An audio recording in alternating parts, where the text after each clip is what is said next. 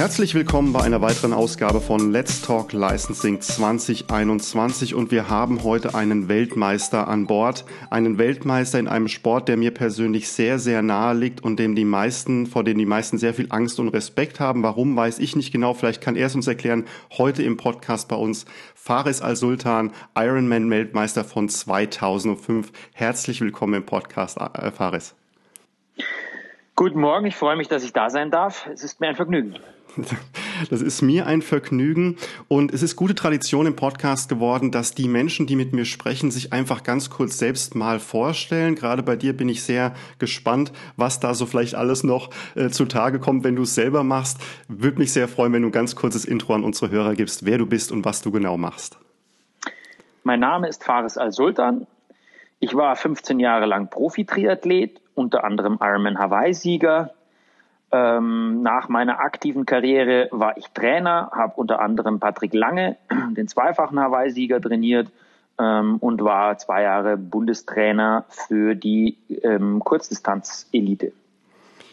Du sagst das gerade alles so, du zählst das auf. Es klingt noch viel zu harmlos, finde ich. Du hast unter anderem, wenn ich das richtig als Info habe, 7-mal einen Ironman gewonnen.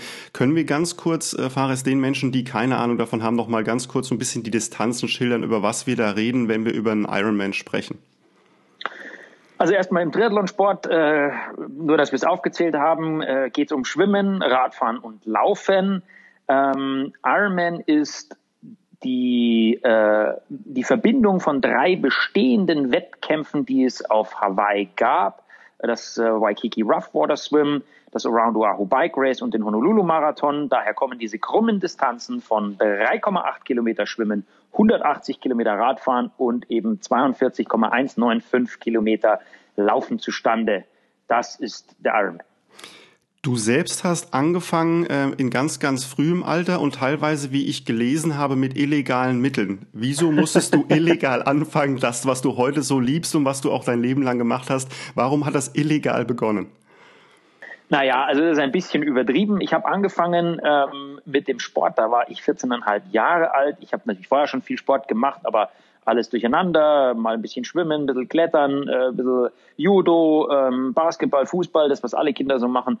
War dann aber ein bisschen dick, habe sehr stark abgenommen, 6 Wochen nahezu Null-Diät, 15 Kilo verloren, war dann sehr, sehr dünn und habe dann begonnen, im Schwimmverein in die Wettkampfmannschaft zu gehen, der zu der Zeit Nachwuchs gesucht hat. Da war ich eigentlich schon zu alt dafür, aber das habe ich dann gemacht.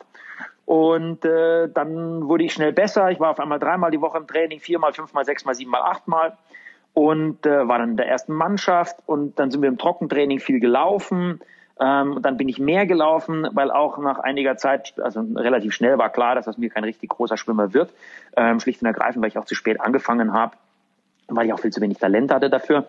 Beim Laufen wollte ich dann unbedingt Marathon laufen mit 16 und das war zu der Zeit verboten. Deshalb habe ich ganz einfach mein Alter gefälscht bei der Anmeldung.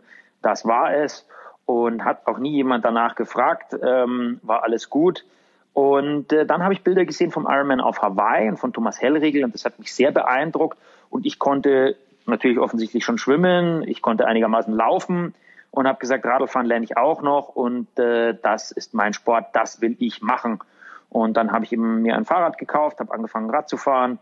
Und dann habe ich mir das Fahrrad gekauft, das Thomas Hellriegel fuhr und die Klamotten, die Thomas Hellriegel hatte. Und habe dann meinen ersten Triathlon gemacht, eine Kurzdistanz bei mir in der Nähe in Karlsfeld. Und mein zweiter Triathlon war dann schon der Ironman auf Lanzarote. Ich biege jetzt gerade wohin ab, wo wir eigentlich gar noch nicht hin wollten und trotzdem sehr spannend. Du sagst, dass du damals schon Thomas Hellriegel als großes Vorbild hattest und sogar auch dann Klamotten und Fahrrad einfach nach dem Athleten gekauft hast. Heute ist das ja ein Riesenmarkt geworden. Also es ist ja einfach so, dass diese Athleten und nicht nur im Triathlon, Allgemeinathleten noch viel mehr für Marken stehen und dann letztendlich auch für Umsätze in der Wirtschaft. War das damals zu deiner Zeit schon ein Faktor, von dem Thomas Hellriegel profitieren konnte oder war das damals wirklich einfach noch eine sehr starke Nische? Und es hat einfach noch gar keinen interessiert. Also Triathlonsport war natürlich noch stärker in der Nische drin, als es heute der Fall ist. Heute strahlt ja der Triathlon auch in den Laufsport aus. und eigentlich hat er auch im Medial eine relativ gute Beachtung in Deutschland. Und natürlich, ich meine, wir brauchen uns bloß anschauen, Nike Air, mehr brauche ich nicht sagen, das steht nicht für Millionenumsätze, das steht für Milliardenumsätze. Die Verbindung von Nike und Michael Jordan.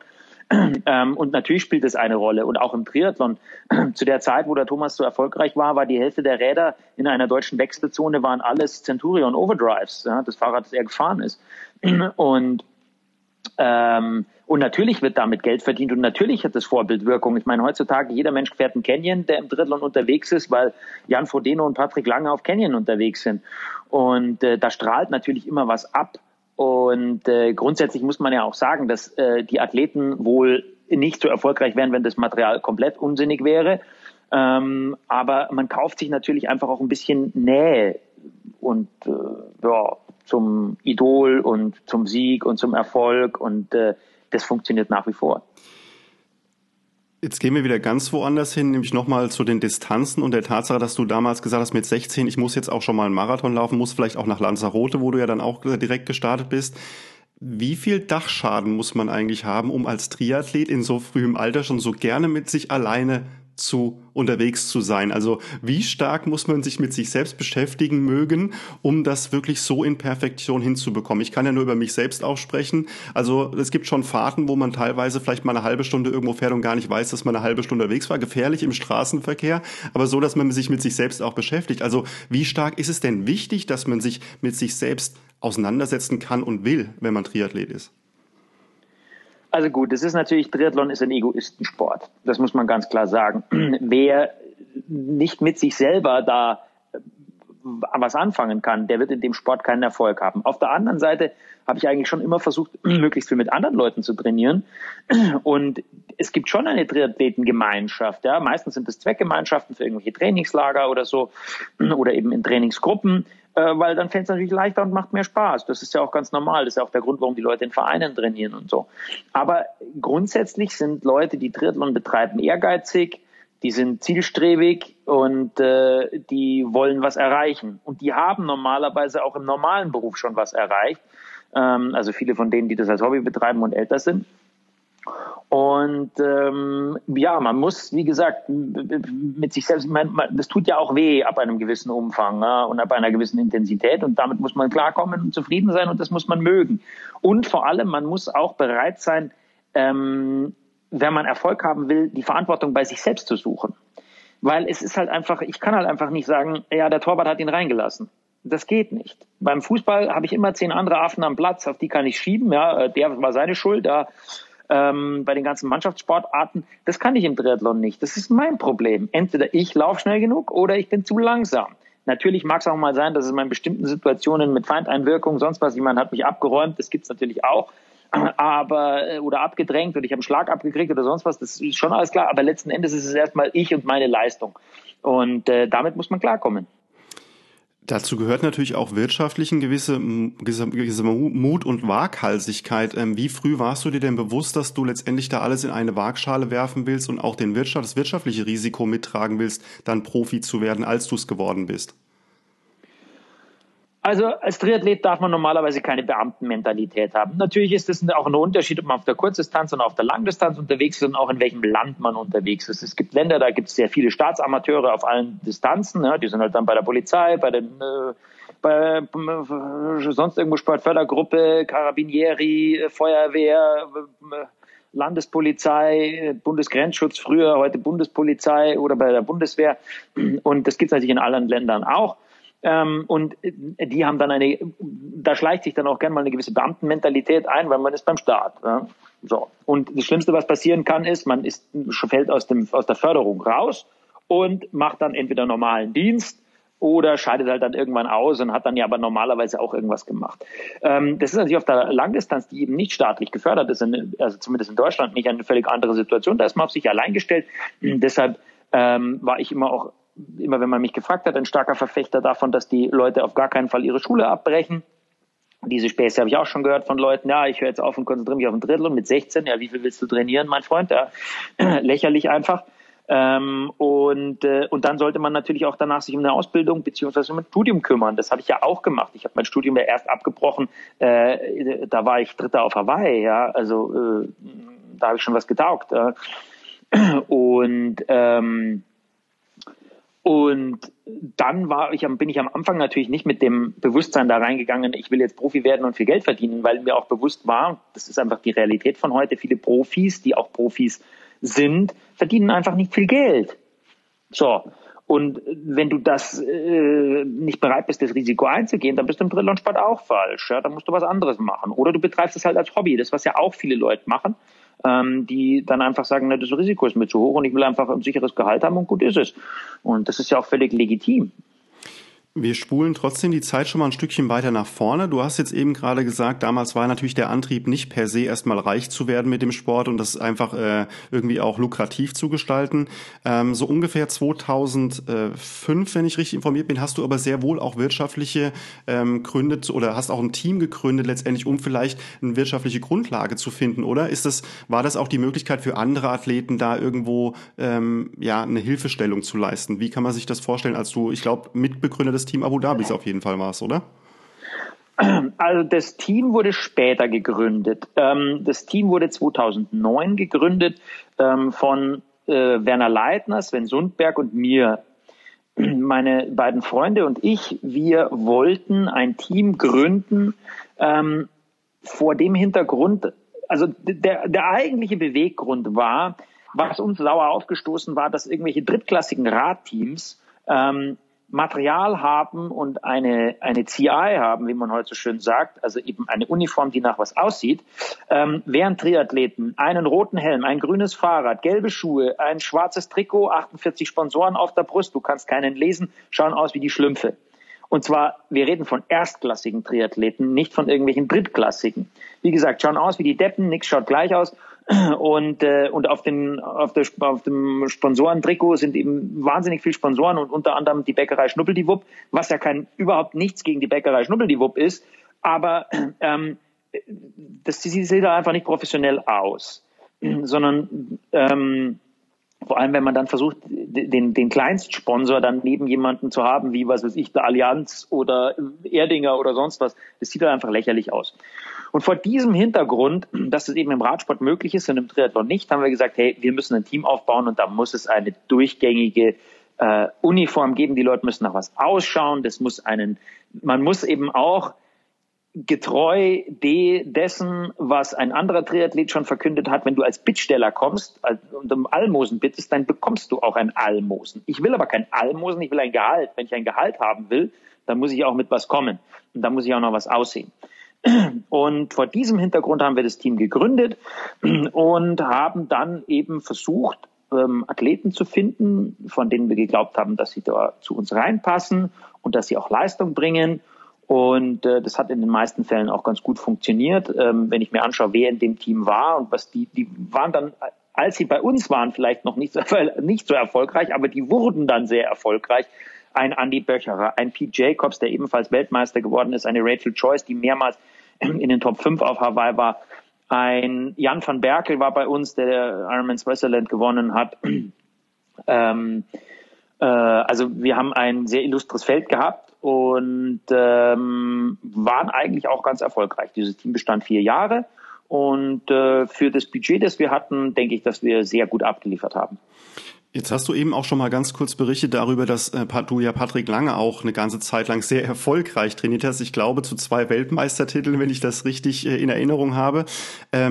Es ist natürlich so, ich habe mit sehr vielen Menschen zum Beispiel aus dem Fußball gesprochen. Wenn so eine ganze Mannschaft, über die haben wir uns im Vorfeld ja auch schon mal in der NFL zum Beispiel, halt, wenn die gut performt, sind die Sponsoren natürlich unglaublich happy. Jetzt ist Triathlon Individualsport, das heißt, die Sponsoren oder auch die Sponsorenteams, die verlassen sich natürlich auf die Leistung des Einzelnen oder setzen auch auf die Leistung des einzelnen Triathleten. Wie viel Druck gibt denn das auf den einzelnen Athleten, wie ein Patrick Lange, der auf der einen Seite unglaublich gut performt, aber von dem die Sponsoren natürlich, das ist natürlich das, warum sie ihr Geld geben, auch erwarten, dass diese Leistung weiter genauso gut funktioniert? Naja, also das eine ist natürlich, den meisten Druck macht sich ein vernünftiger Athlet eigentlich immer selber, weil der will ja was leisten. Ich glaube, ganz ehrlich, wenn ich dir die Frage stelle, ob du einen Athleten unterstützen würdest oder nicht, dann stellt sich, glaube ich, nicht unbedingt die Frage, wie gut der denn wirklich ist, sondern die Frage stellt sich, wie viel Produkt du mit dem verkaufst. Oder was du eigentlich, was der Weggrund deines Engagements ist. Und also ich glaube, man muss immer manchmal ein bisschen weggehen von der reinen Leistung. Natürlich, in der absoluten Spitze, der Weltmeister ist immer gefragt, der ist immer cool, der ist immer super, weil er einfach so gut ist. Ich meine, bei Lance Armstrong haben die Leute geschaut, welche Geschmacksrichtung das Gel hatte, das er gegessen hat. Ja, also das ist halt verrückt. Und wenn du aber ab Platz 4, sage ich mal, ist es völlig egal, ob du Vierter oder 14. bist. Für deine Sponsoren ist das wurscht. Und für die ganze Außenwelt ist es egal. Wer war letztes Jahr Vierter auf Hawaii? Also vorletztes Jahr meine ich natürlich. Aber der war das, weiß keiner mehr. Muss man schon einen Guten finden, ja, dass der nochmal danach schaut und dass der das auswendig weiß. Das heißt, da ist es egal. Da geht es eigentlich um was anderes. Da geht es darum, kann mein Athlet eine Geschichte erzählen, mit der ich etwas verkaufen kann? Ist es ein Typ, mit dem ich was verkaufen kann? Drum sind ja auch die Gehälter nicht sozusagen nach der Platzierung gestaffelt. Der 5. beste Triathlet der Welt verdient unter Umständen viel, viel weniger Geld als der 15. beste Triathlet der Welt. Schlicht und ergreifend, weil der 15. beste ein cooler Typ ist, geile Geschichten erzählt und was verkauft. Und ich kenne genug Altersklassenathleten, die Geld verdienen, weil wenn ich heute Altersklassenathlet bin und ich sorge dafür, dass in meinem Verein 10 Leute ein Radl sich kaufen von einer bestimmten Marke, ja, dann kriege ich eins umsonst von denen, aber ganz sicher, vielleicht sogar 2 oder 3. Weil der Radhersteller nur noch sagt, mein Freund, danke sehr, das ist hier als Provision, stellen wir dir gleich was hin. So, also ich glaube, man muss ein bisschen wegkommen von der nackten Leistung. Und natürlich ist der Erwartungsdruck groß. Aber ich glaube einfach, dass der Athlet sich den Druck ja selber auch macht. Und dass man natürlich auch akzeptieren muss, dass es halt nicht immer geht. Das ist ja auch nicht der Punkt.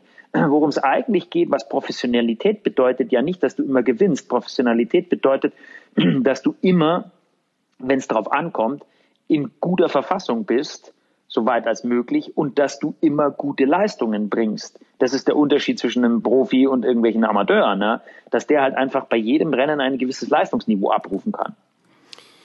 Es heißt ja so schön, tu Gutes und sprich darüber. Du warst ganz lange in der Deutschen Triathlon-Union, jetzt auch als Bundestrainer unterwegs und hast natürlich auch sehr viele junge Athleten gesehen. Wie wichtig ist denn, dass die heute schon das ganze Game um Instagram, Facebook und die sozialen Medien beherrschen, neben dem, dass sie ja eigentlich trainieren sollen und teilweise ja auch noch gar nicht so weit sind, dass sie wirklich was zu berichten hätten. Aber gehört da schon dazu? Ist das ein Teil der Ausbildung oder... Ja, das ist natürlich bei der DTU, gibt's dafür auch Workshops. Das ist natürlich immer ein bisschen eine schwierige Geschichte, weil auf der einen Seite sollen die Athleten das natürlich lernen und sollen sich ja auch früh vermarkten und dazu gehört das einfach dazu. Auf der anderen Seite, wenn man sich da anschaut, was auf diesen ganzen Profilen alles verbreitet und geteilt wird, das meiste davon ist einfach belangloser Unsinn. Ich fotografiere mein Schnitzel. So, Schnitzel wird gegessen. Also man muss einfach sagen, das ist ja auch der Vorteil eines Teams gegenüber einem Individualathleten. Wenn ich 7 bis 10 Leute habe, die Inhalt für meine Seite produzieren, dann hat wirklich einer von denen hat an einem Tag irgendwas, was man wirklich berichten könnte. Er hat, was weiß ich, einen Komodo-Waran gesehen, der einen Fisch gefressen hat und hat es dann gefilmt beim Radfahren. Oder es war wirklich eine bedeutsame Ausfahrt. Ja, ich meine, wenn heute einer 100 Kilometer im 30er Schnitt fährt, dann wird es schon gepostet und dann muss schon irgendwer sagen, das hast du toll gemacht. Ich wüsste nicht warum. Ja, bin heute 15 Kilometer gelaufen im 420er Schnitt. So, ja und? Das machen Millionen von Menschen jeden Tag. Das ist völlig uninteressant. Ja? Es ist einfach echt völlig uninteressant. Aber es gibt ja dann wirklich immer mal wieder Sachen, die passieren, die einfach lustig sind. Und habe mein Fahrrad repariert mit einem Gartenschlauch oder was auch immer. Und da ist es natürlich schön, wenn man eben auch Inhalt bündeln kann, der dann berichtenswert ist. Und für die Athleten ist es natürlich wichtig, aber ich sage ja, ich würde meine Zuhörerschaft nicht unbedingt immer zumüllen mit jedem Unsinn. Ich muss da eine kleine Anekdote einflechten, weil du sagst, was alles gepostet wird. An die kannst du dich definitiv nicht erinnern, aber ich kann mich sehr gut dran erinnern. Wir hatten mal einen gemeinsamen Encounter oder wir haben ein Treffen gehabt und zwar in Gantut. Das ist für die, die es nicht wissen, in der Nähe von Dubai eine unglaublich tolle Location eigentlich, um Triathlon zu machen. Ich hatte damals voller Stolz und ich war damals noch kein Triathlet, den allerersten Wetsuit gekauft meines Lebens, also den ersten Anzug, mit dem ich besser hätte schwimmen sollen. Und aufgrund eines gemeinsamen Freundes, dem Wolfi, der auch schon im Podcast war, da kamen wir irgendwie ganz kurz, standen wir nebeneinander und du hast dir meinen Wetsuit angeguckt.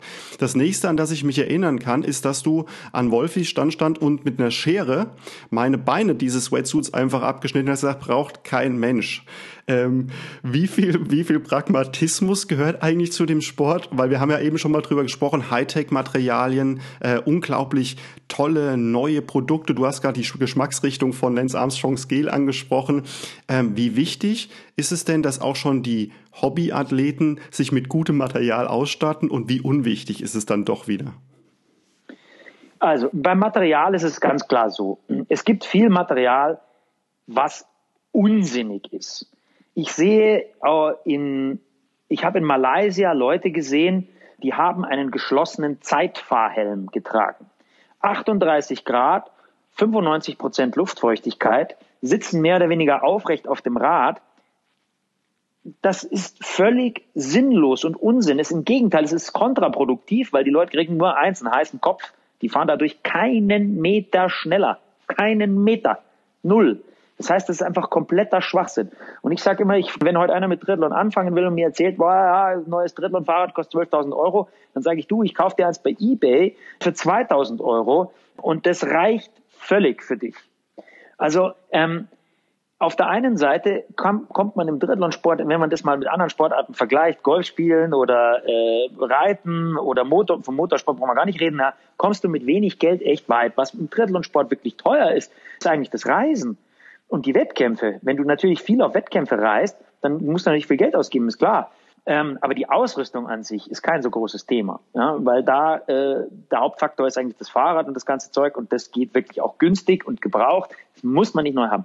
Auf der anderen Seite natürlich, es macht mehr Spaß, wenn ich geiles Material habe.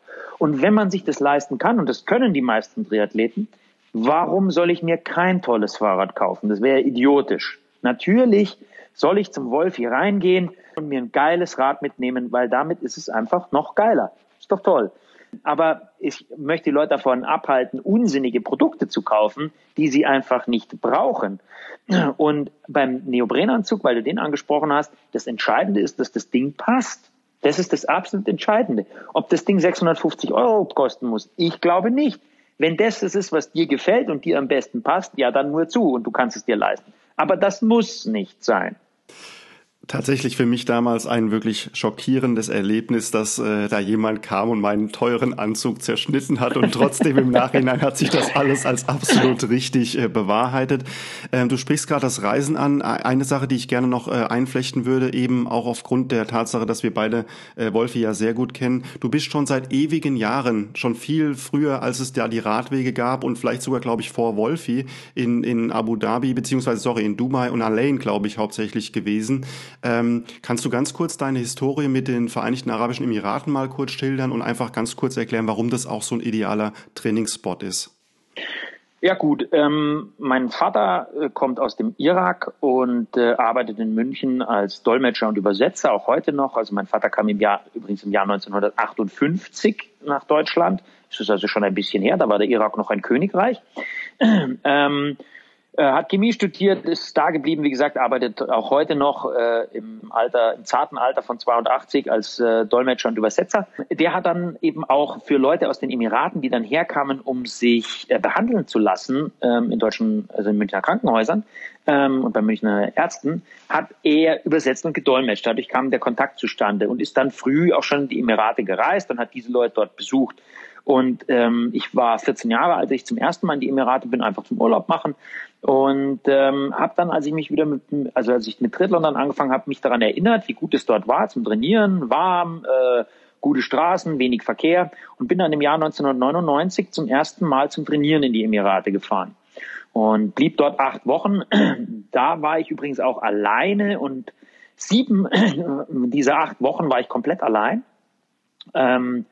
Jeder kann sich vorstellen, wenn man so 6 Stunden alleine durch die Wüste fährt, es ist heiß, Kohlenhydratmangel, Wassermangel, dann kommt man Gott näher.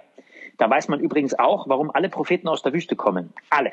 Das ist ganz klar. Also das weiß man, weil in diesem Moment ist man einfach mit sich und seinem Gehirn allein. Da habe ich mich auch immer wieder an das erinnert, womit Mark Allen zitiert worden ist. Er hat in die dunkelsten Ecken seiner Psyche gesehen. Ja, ich auch. Kann ich also bestätigen. Und das war spannend. Und dann waren die Bedingungen eben einfach so gut, dass ich jedes Jahr gekommen bin. Es wurde dann etwas schlechter mit der Zeit. Ich war eigentlich immer in Al Ain. Das ist eine Stadt, die ist etwa 140 Kilometer weg von Dubai und etwa 140 Kilometer weg von Abu Dhabi, mitten in der Wüste. Es gibt dort einen Berg. Und über viele Jahre war das meine Trainingsheimat. Und über mehr oder weniger den ganzen Winter bin ich immer wieder hin und her geflogen und habe mich dort vorbereitet. Also ich verdanke den Emiraten sicherlich einen großen Teil meines Erfolgs.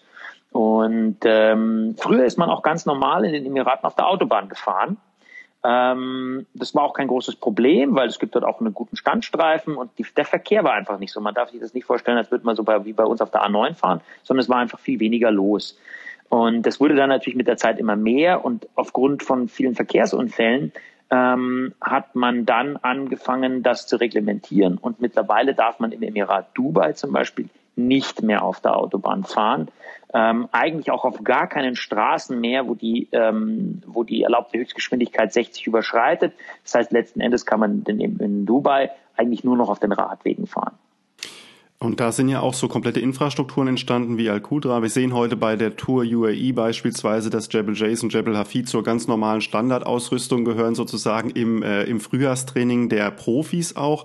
Wenn du heute nach Dubai zurückkommst, ich glaube, du warst ja auch nie lange dann in Dubai, sondern wie du sagst, allein, wie wohl fühlst du dich heute noch, wenn du dahin zurückgehst? Ist es was anderes für dich geworden oder ist es immer noch für dich genauso wie nach Hause kommen sozusagen, dass du weißt, ich war da jahrzehntelang und habe das gemacht? Wie stark hat sich das für dich verändert? Gut, die Emirate haben sich extrem verändert. Und ich war jetzt erst mit meinen Athleten dort für ein 2-wöchiges Trainingslager. Und das war natürlich also das kann man sich gar nicht vorstellen. In der Zeit, in der bei uns 3 Autobahnkilometer gebaut werden, entsteht dort ein Stadtviertel. Also man fährt in einem Jahr irgendwo vorbei, da ist nur Sand und sonst gar nichts. Und im nächsten Jahr steht dort ein Stadtviertel mit 30.000 Einwohnern. Also das ist völlig normal. Und Dubai hat sich, meine Athleten konnten schon nicht mehr hören, weil ich denen erzählt habe, es ist fassungslos, ja, wenn ich an die Straßenverhältnisse denke, wenn ich denen erzähle, da steht heute als ein riesen Autobahnkreuz, ja, mit wer weiß wie viel Überdachungen und Spuren und was weiß ich, da war damals ein kleiner Kreisverkehr und da gingen 4 Straßen, haben auf diesen Kreisverkehr zugeführt, das war alles, was es da gab. Und das Preisniveau war ein ganz anderes, es gab noch nicht das höchste Gebäude der Welt und den Burj Al Arab und wir haben an der Jumeirah Road habe ich Triathlon gemacht. Wenn ich da heute einem dahin zeige und sage, du ja, also da sind wir hin und her gefahren, das haben die alles gesperrt für uns, dann sagt er, das gibt's nicht, das geht gar nicht. Ja? Das legendäre Lime Tree Café beispielsweise und dann zusammen rausfahren, also ganz lange her, aber so war das damals. Genau, und das war ja auch völlig normal und nein, also das ist natürlich, die Emirate sind nicht Heimat. Ich meine, Dubai war das nie, sondern es war, wenn, dann Al Ain. Da war ich natürlich schon länger nicht mehr, schlicht und ergreifend, weil ich dort nicht mehr zum Trainieren hin bin und weil ich auch kein Profi mehr bin. Und aktuell ist es ja auch so, dass man nicht nach Abu Dhabi fahren kann, nur mit Quarantäne und den Affenzirkus wollte ich mir da nicht antun. Aber wie gesagt, Dubai geht, es macht auch immer noch sehr viel Spaß, das Wetter ist nach wie vor gut. Und man kann auch auf dem Radkurs gut rumfahren. Die sind mittlerweile auch lang, die Strecken da. Das geht schon. Biegen wir so ein bisschen auf die Zielgerade ein. Eine Sache, die mich trotzdem noch beschäftigt, ist die, du galtst allgemein und giltst auch heute noch, glaube ich, so ein bisschen als das, was man im Fußball immer so den Typen bezeichnet. Also diese, ich übertreibe vielleicht und überspitze ein bisschen, aber so diese Mario Basler, diese Effenbergs, von denen man gesagt hat, das waren Typen. Du bist unter anderem auch teilweise in Wettkämpfen noch mit Leuten ein bisschen aneinander geraten, eben nicht böse, sondern einfach nur aufgrund des Wettkampfs. Ich erinnere mich da an so das ein oder andere Wortgefecht mit Chris McCormack und Kollegen. Ist dieses Typsein heute noch gewünscht? Also ist es ja ein bisschen ist im Fußball beispielsweise so, dass Trainingsakademien die Leute so ein bisschen glatt bügeln. Und du sagst ja auch, selbst bei der DTU, da gibt's dann heute Lehrgänge für den Umgang mit Medien und so weiter. Ist das, was du geleistet hast und was du auch für den Triathlonsport gemacht hast, ist das heute so noch möglich und kann man sich heute als Typ noch so ausleben, wie du das gemacht hast? Also es findet natürlich immer, wenn irgendwas lange besteht. Ich meine, das ist nichts anderes, wenn man einen Stein vom Berg ins Wasser schmeißt. Mit der Zeit wird er rund. Das ist ganz normal. So ist es mit dem Sport auch. Der wird immer runder. Ich meine, wenn man sich die Formel 1 anschaut, das war ja früher mal der gefährlichste Sport der Welt mit wahnsinnigen Typen. Und wenn du dir das heute anschaust, ich meine, das sind eiskalte Profis, die über Funk von computergestützten Programmen Informationen kriegen. Das sind natürlich immer noch Wahnsinnsfahrer und Wahnsinnsathleten. Das ist gar keine Frage. Aber da ist nichts mehr wild und glamourös, finde ich, ist das eigentlich nett, sondern das ist halt einfach ein Job. Ja? Und das sollte, auf gar keinen Fall möchte ich irgendwie ihre Leistung hier herabwürdigen oder sonst was. Darüber brauchen wir nicht reden. Die sind wahrscheinlich viel besser als die Leute früher, weil die natürlich viel früher und viel professioneller an alles rangehen. Aber ich weiß nicht, ob es deshalb spannender ist. Ich glaube nicht. Bei den Fußballern, ich meine, das ist ja pervers, weil ich meine, wer sich heute noch ein Fußballer-Interview anhört, der hat einfach zu viel Zeit. Das ist eine Lebenszeitverschwendung, weil die dürfen ja gar nichts mehr sagen und die haben ja diese Textbausteine, aus denen sie ihre Antworten zusammenbasteln. Ja, wir müssen an der Defensive arbeiten und so.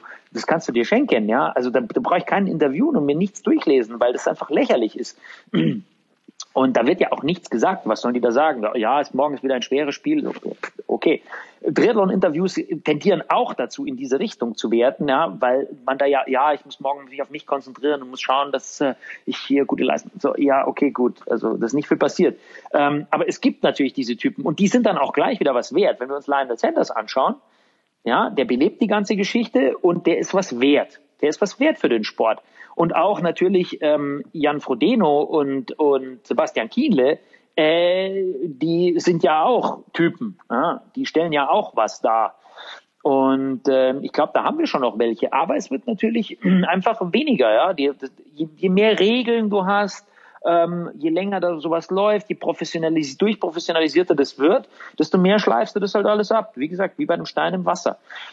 Und das ist dann auch was viele Leute, die sehr lang Triathlon gemacht haben, davon wegbewegt hat. Und dann hat ja das Swimrun hat viele Leute aufgesaugt und Trailrunning und so einfach mal, ja, so da muss es noch ein bisschen wilder zugeht. Wo es noch wilder zugeht und was zum anderes zu machen gibt. Und das ist, also ich würde nicht sagen, dass es unmöglich ist, sondern es ist einfach ein ganz normaler Vorgang, ne, wo das halt einfach alles so ein bisschen abgeschliffen wird. Gerade Lionel Sanders ist natürlich ein gutes Beispiel dafür, dass auch die negativen Emotionen da einen Platz finden. Ist, glaube ich, der Einzige, der das auch so darstellen kann, der wirklich auch sagen kann, heute ist alles richtig scheiße gelaufen. Der krantelt ganz gerne, glaube ich, wie der Bayer an sich auch sagt. Ein anderer Athlet, den ich immer wieder auch in dem Zusammenhang nenne, ist der Flo Neuschwander, der im Trailrunning auch so einfach immer einen raushaut. Dem ist völlig egal, was die Trainingslehre so sagt. Die Frage ist, du hast eben gerade die Distanzen ganz am Anfang schon mal erläutert. Ist es auch so, dass heute immer noch das Extremere gesucht wird? Glaubst du, dass selbst Hobbyathleten sich immer mehr überfordern und jetzt in Ultra und in Trail und in noch länger gehen? Wir haben so Athleten wie Kilian Jornet und Menschen, die extremst Touren machen, die heute auch Anklang finden. Sucht der Mensch heute noch mehr diese Herausforderung, also noch krasser, als es vorher war? Ich glaube, dass es um einen anderen Trend geht. Und zwar, wenn heute irgendwo ein 10-Kilometer-Lauf ansteht, dann ist es ja keine Heldentat, diesen 10-Kilometer-Lauf zu laufen, sondern die Frage ist einfach, wie schnell warst du? Der ist dann noch vermessen. So. Und dann bist du einfach in der Weltrangliste, wenn du da deine 39,30 runterläufst, bist du in der Weltrangliste auf Platz 5.483.261. Das will der Mensch nicht. Trailrunning ist wunderbar, weil es nicht vergleichbar ist. Nur heute hier an diesem Ort. Und da kann der Mensch Champ sein.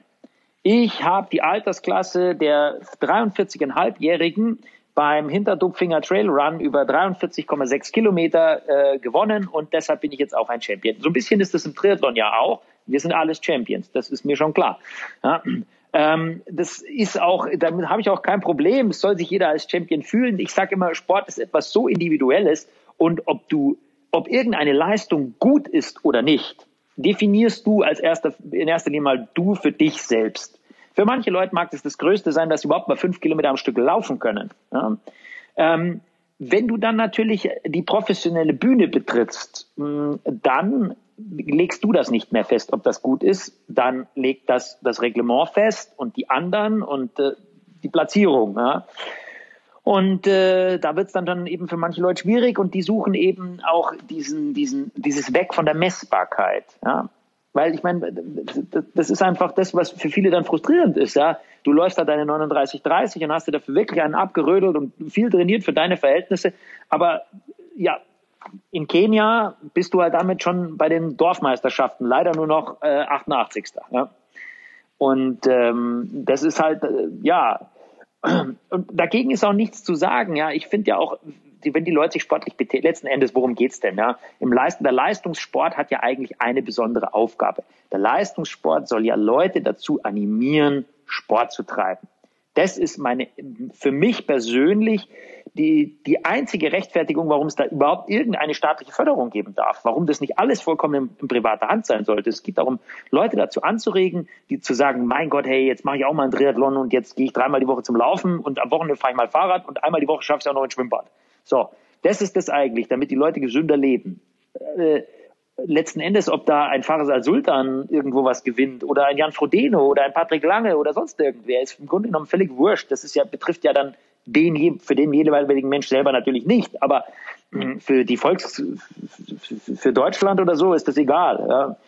Und aber dieser Gesundheitsaspekt, dieses Anregen zum Sport treiben, das finde ich ist eigentlich der Job vom Leistungssport. Und ja, das ist eben das, was das leisten soll. Ich könnte mich noch wenigstens eine Stunde mit dir unterhalten. Ich denke trotzdem, dass wir das Ganze zu einem Ende bringen. Und zwar mit der Frage, du bist 2015, 2016 auf einmal ganz überraschend bei Vox aufgetaucht und hast die ewigen Helden, hast da teilgenommen. Und das war, glaube ich, auch eine sehr erfolgreiche Sendung für den Sender. Gibt es da Ambitionen in die Richtung, dass was weitergeht? Und falls nicht, was sind so die nächsten Projekte, die Faris Al-Sultan, nachdem du ja, wie gesagt, auch schon den Patrick Lange zu 2 Weltmeistertiteln geführt hast, was sind so die Sachen, die du wirklich als nächstes angehen willst für dich selbst? Schwierige Frage. Ich muss ja sagen, ich habe ja eigentlich, nachdem ich in Rente gegangen bin, gedacht, okay, gut, das war's jetzt. Jetzt ist die Aufregung vorbei und jetzt passt schon. Und jetzt mache ich ein bisschen einen Trainer, damit ich so rechtfertigen kann, dass ich auch noch rumturne und ab und zu mal irgendwo hinfahre. So, dann kam die Geschichte mit Ewige Helden, was übrigens sehr, sehr cool und sehr interessant war. Ich denke, dass ich aber für eine Karriere im Fernsehen schlicht und ergreifend nicht aufregend genug bin. Und das drum habe ich auch dann nie irgendwie, also ich hatte mal Anfragen fürs Dschungelcamp oder sowas, aber da sind meine Ambitionen gleich null. Dann war die nächste Geschichte der Patrick, der dann auf einmal 2-mal Weltmeister wurde, was Wahnsinn war. Dann kam die Sache mit dem Bundestrainer. Es ist danach immer irgendetwas Aufregendes passiert. Und ich denke, dass auch jetzt wieder irgendwas passieren wird. Aktuell habe ich einfach ein paar Altersklassenathleten, die ich trainiere und damit reicht mir das.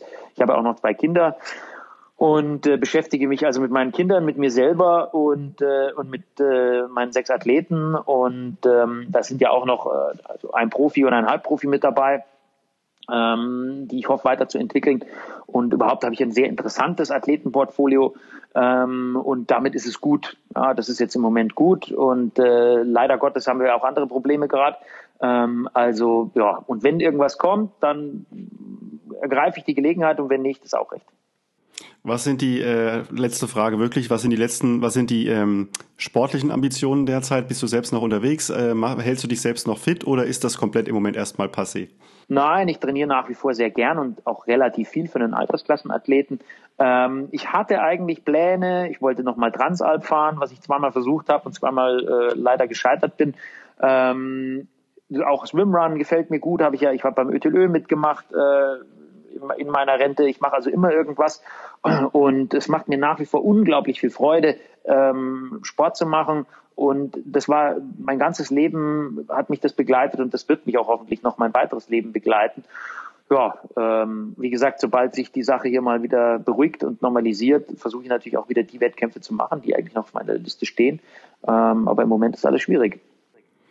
Es ist nicht selbstverständlich, dass ihr im Weltmeister die Zeit für einen so kleinen Podcast nehmt, Faris. Ich danke dir sehr für deine Zeit. Ich danke dir sehr, dass du uns Auskunft gegeben hast. Und ich habe das Gefühl, vielleicht hören wir uns an anderer Stelle doch nochmal wieder. Vielen Dank für deine Teilnahme hier am Podcast. Sehr gern, sehr gern.